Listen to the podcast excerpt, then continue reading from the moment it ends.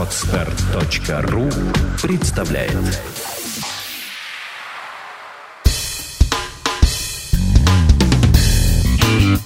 Малый бизнес. Сюрпризы недели. Программа для тех, кто имеет или хочет создать свой бизнес.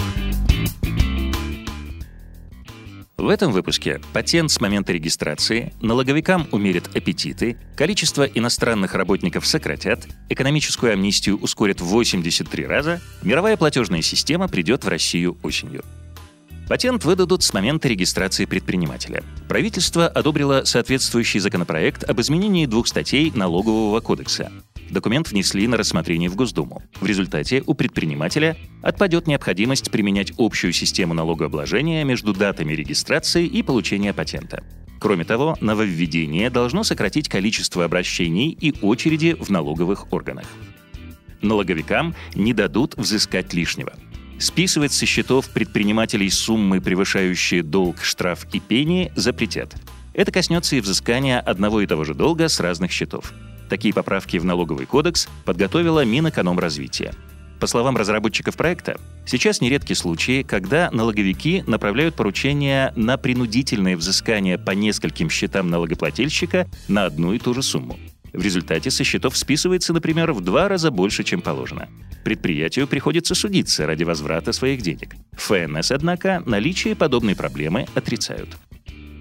В Петербург впустят поработать вдвое меньше иностранцев. Потребность города в заграничном обслуживающем персонале на будущий год решено сократить до 6592 человек. Такое решение приняли на дополнительном заседании городской межведомственной комиссии по вопросам привлечения и использования иностранных работников.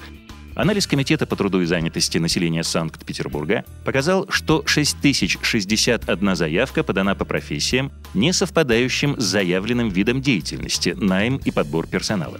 Не совпадают они и с остальными видами, на которые имеют право компании-заявители. Экономическую амнистию ускорят в 83 раза.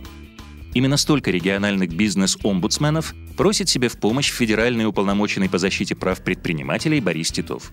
Его помощник Олег Денисенко обратился к властям на местах с просьбой назначить смотрящих за амнистией. По данным коммерсанта, из 205 освобожденных по амнистии предпринимателей 30 человек освобождены из следственного изолятора, семеро из колонии, где уже отбывали наказание. Остальным удалось избежать заключения, следствие было прекращено до их помещения под стражу.